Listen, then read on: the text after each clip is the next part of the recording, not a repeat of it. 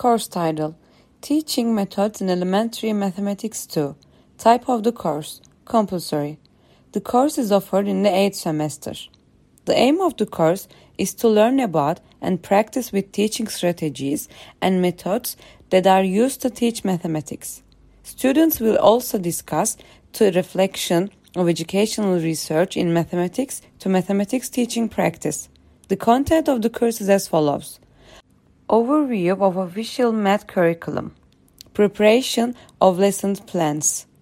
Developing mathematics teaching activities for motivating elementary school students. Developing activities for measuring students' understanding of the concepts. Discussion of the research in mathematics education and its practical uses.